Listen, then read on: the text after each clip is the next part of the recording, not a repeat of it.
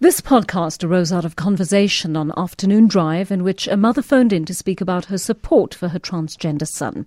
She spoke too about the difficulties transgender children experience at school and how our consciousness around this issue needs to grow in order for our society to become more accepting of people whose internal understanding of their own gender clashes with the rest of society's perception of it. That mom, Melinda Swift, joins us now along with her son and his friends who are living a similar experience. Uh, Lebo, Justin, and Jess, welcome, and thank you so much for coming in to talk to us along with Melinda today. Lovely to have you all. So, Melinda, let me start with you. I sensed from our initial interaction on the phone that you're a mom who, who had come to terms or was coming to terms with having a transgender child and that you'd internalized it and actually got quite used to speaking about this publicly. Did it start off for you that way?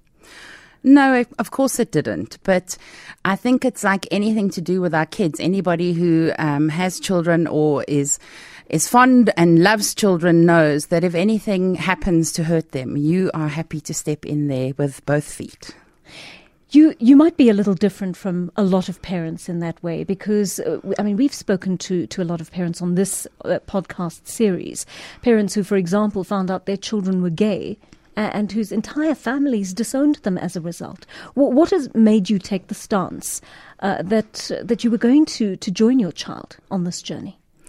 I don't think that there's a decision about that. I mean, if you love your child, that that's the beginning and the end of it. And I mean, you know, you can choose to uh, separate yourself from their life if that's mm-hmm. what you wish as a parent, but that life is going to continue with or without you. So there really isn't a choice. And I mean, especially for our kids, um, being born transgender is not something they've chosen. Um, as with any other of the LGBTQ um, people, it's it's who you are. And I think as parents, it's our responsibility to love our kids no matter what and to guide them. And as in this case, to also take them on as your own teacher. Wow. So, Lebo, let me bring you into the conversation here. When did you realize at first that there was a difference between the way you felt about yourself and the way that others saw you? Um, when I was like two. Two, really? That yeah, young? When I was able to dress myself. Right. And and as you were growing, how did that consciousness develop? I mean, because clearly people were addressing you in one way and you were feeling a different way. Well, I used to dress as like Superman a lot. Yeah. So it didn't really bother me because I could dress how I wanted to dress. And and as you grew older, were people trying to? And, and I, I, know your your mom has been quite accepting of it, but but other people around you, people at school, maybe teachers and and others who who looked after you, did you have the sense that they were trying to force you into a particular way of being? Not at all. Really? No. So people have been quite accepting of yes. it. How about you? Uh, was that your experience, Justin? Um. Well, from young, I always was different. I played with cars always, um, and yeah, so I just kind of kept to myself, and people left me alone. yeah. So yeah, and then growing up, um, they became what's the word? Uh, more accepting as I came out. right. Yeah. Yeah, and and uh, uh Jess, I, I don't know what your experience was like, but I suppose there's a there's a moment, or in my mind, as an ignorant person who's never been through this kind of experience, that, that in my mind, there's a moment when you come out and verbalize it and say, okay, this is how I feel about myself, or or does that moment just happen gradually over time? Yeah, I don't think it's it's a mo- it's a moment that builds up. You know, it doesn't yeah. just like one day you wake up and be like, boom, I'm transgender. You know, mm. um, it's definitely something. I mean, for me personally, it was something on my mind twenty four seven. So, you know, yeah, it takes time. It it takes time to come to re- realizing that this is actually going to be your life and accepting it yourself. Yes. Um, and then you know once you're comfortable with yourself, then it's a process of telling other people. What is that battle like when it's happening inside you? Uh, pretty indescribable, to be honest.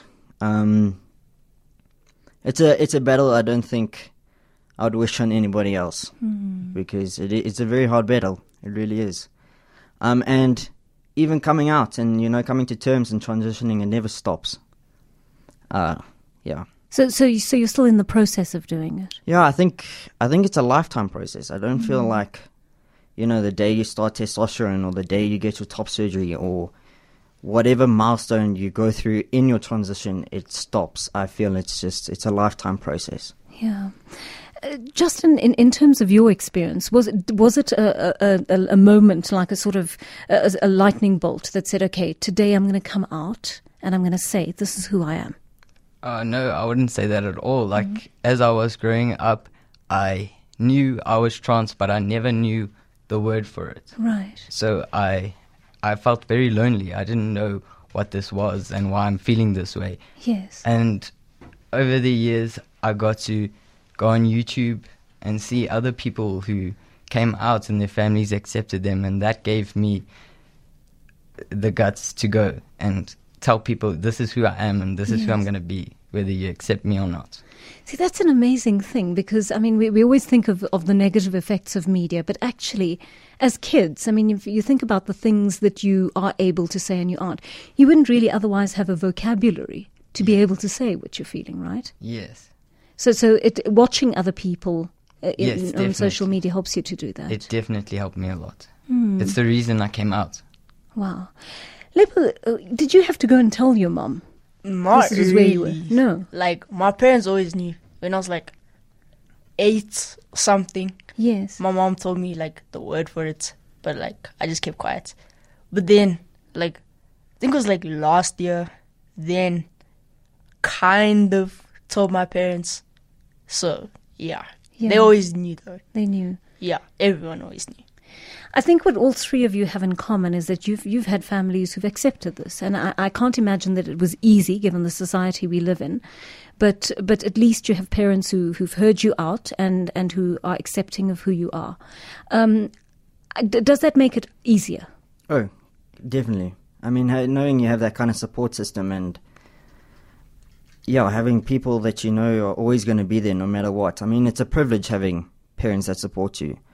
Yeah, I mean, I take it for granted every day, knowing that I wake up and my parents love me. Yes. I know a lot of people have been kicked out of homes because they are different. Whether you transgender, you're gay, you know, along any spectrum Yes. a lot of people get kicked out of homes and don't want to be known or it's kept a secret. You know, I, I personally am very privileged. I think a lot of the guys here are very privileged to have a family that do love and support us and will do anything for us in terms of our transition and. Yes, yeah. Guys, in terms of, um, I mean, I mean, clearly they're friends you grew up with. They were people you were at school with since you were quite young. Did they have an inkling that, that this was going to, to be the transition that you went through, or or were people around you kind of shocked? Did they not realize, and, and how did they deal with the news once you told them? J- uh, Justin? Um, well, I kind of, from a young age, always dressed as a guy. My mom let me dress how I want to. So Yeah. when I came out, I don't think it was complete shock to people. I think they kind of just expected that. Yeah, and and Lebo, uh, you from from a school point of view. I mean, I, I- you know, schools still work very much on binary opposites: girls' school, boys' schools, co-ed schools with girls and boys in them.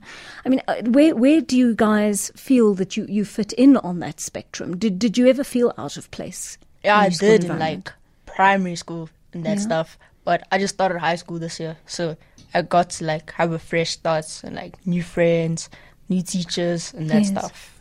Like with people who like didn't know. So yeah. So, Melinda, let me bring you back into the conversation here.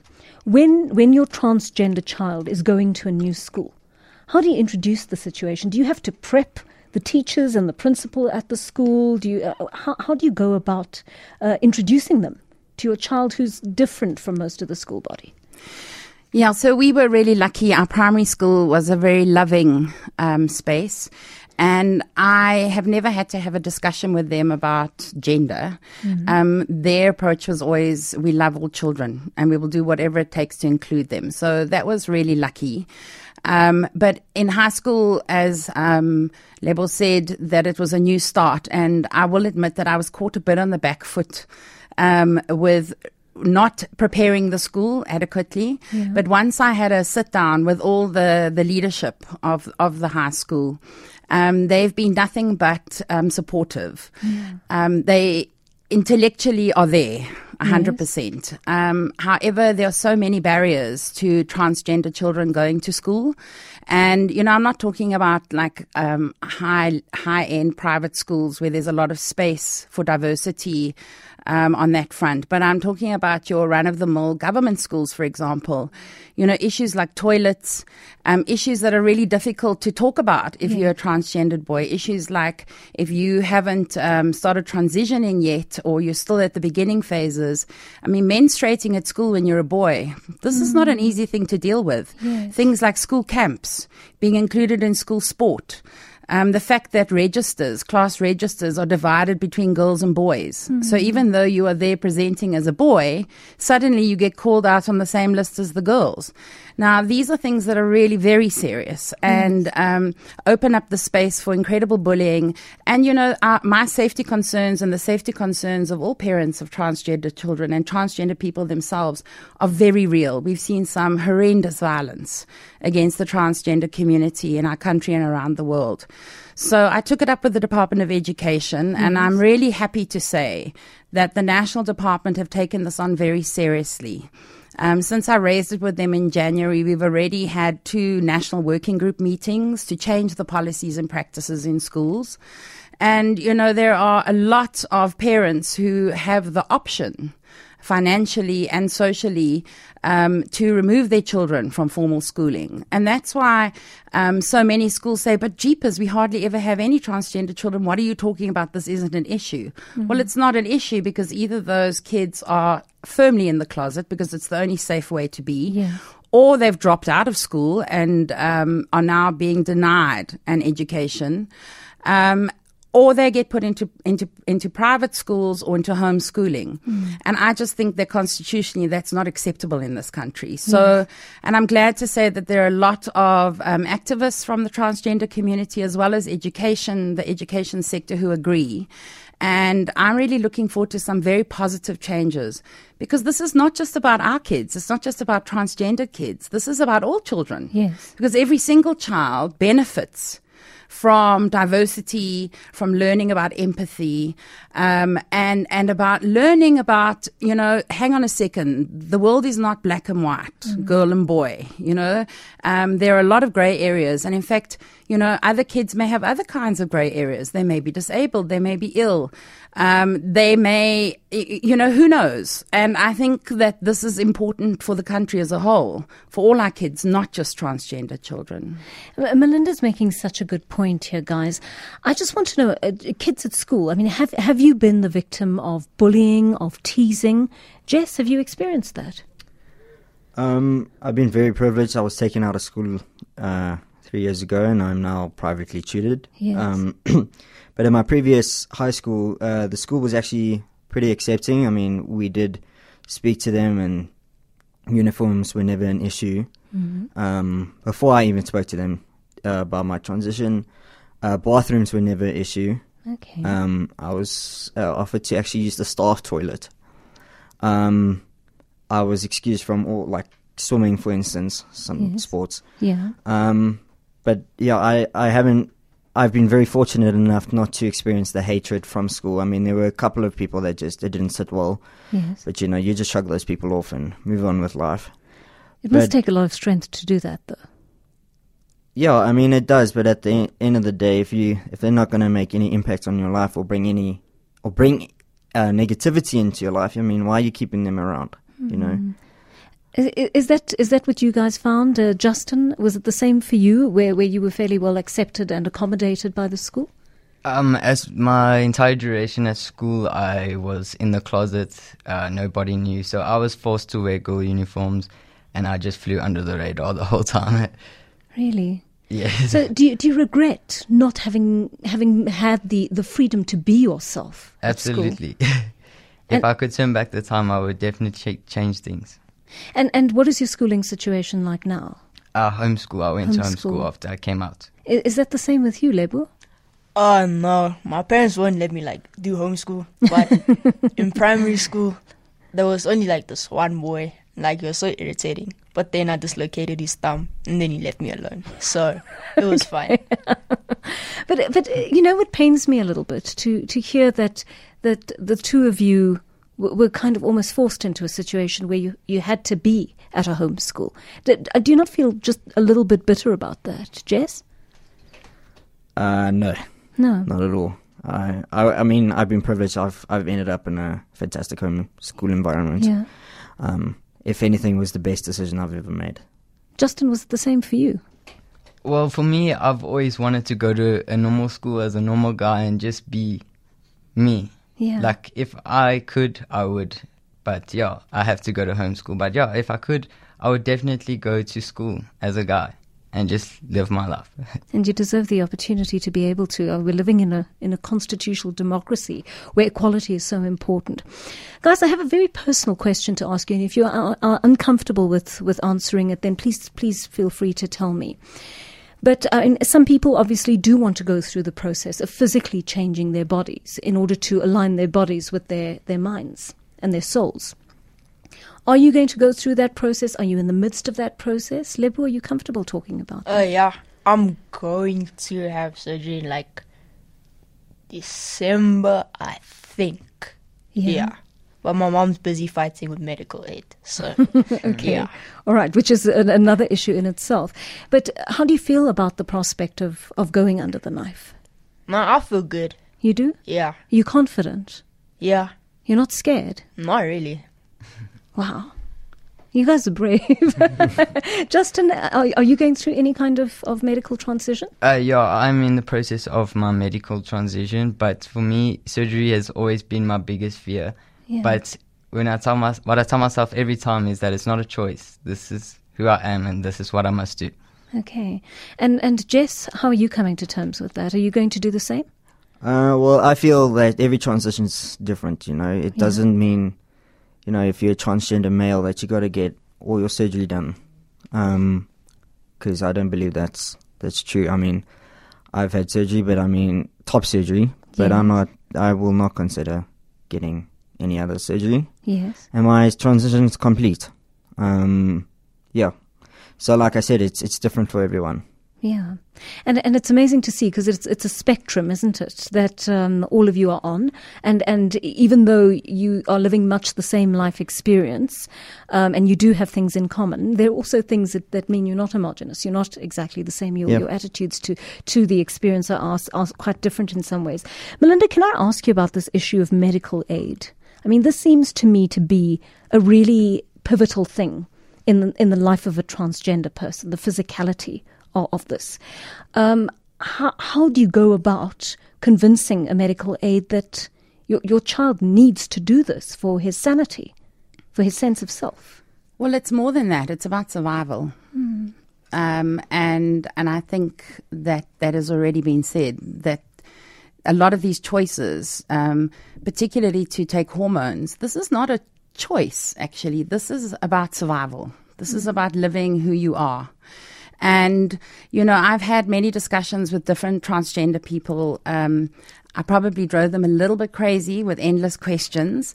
But um, as you pointed out, there is not a one size fits all. I mean, we're talking about individual human people here. Yes. And who each have an individual right to equality, to freedom, and to those choices. And um, that's the position I'm taking with um, medical aid right now. Um, I think that part of it is a principle issue because I think most like other parents who can possibly make a plan to pay for particularly top surgery and for hormones, Yes. we would move mountains. We would do it. The- We're not waiting for medical aids because we know that, you know, I mean, transgender children have up to a 50% suicide rate. So this is survival. This is not a choice. But in principle, um, I feel that medical aids need to very seriously revise their policies.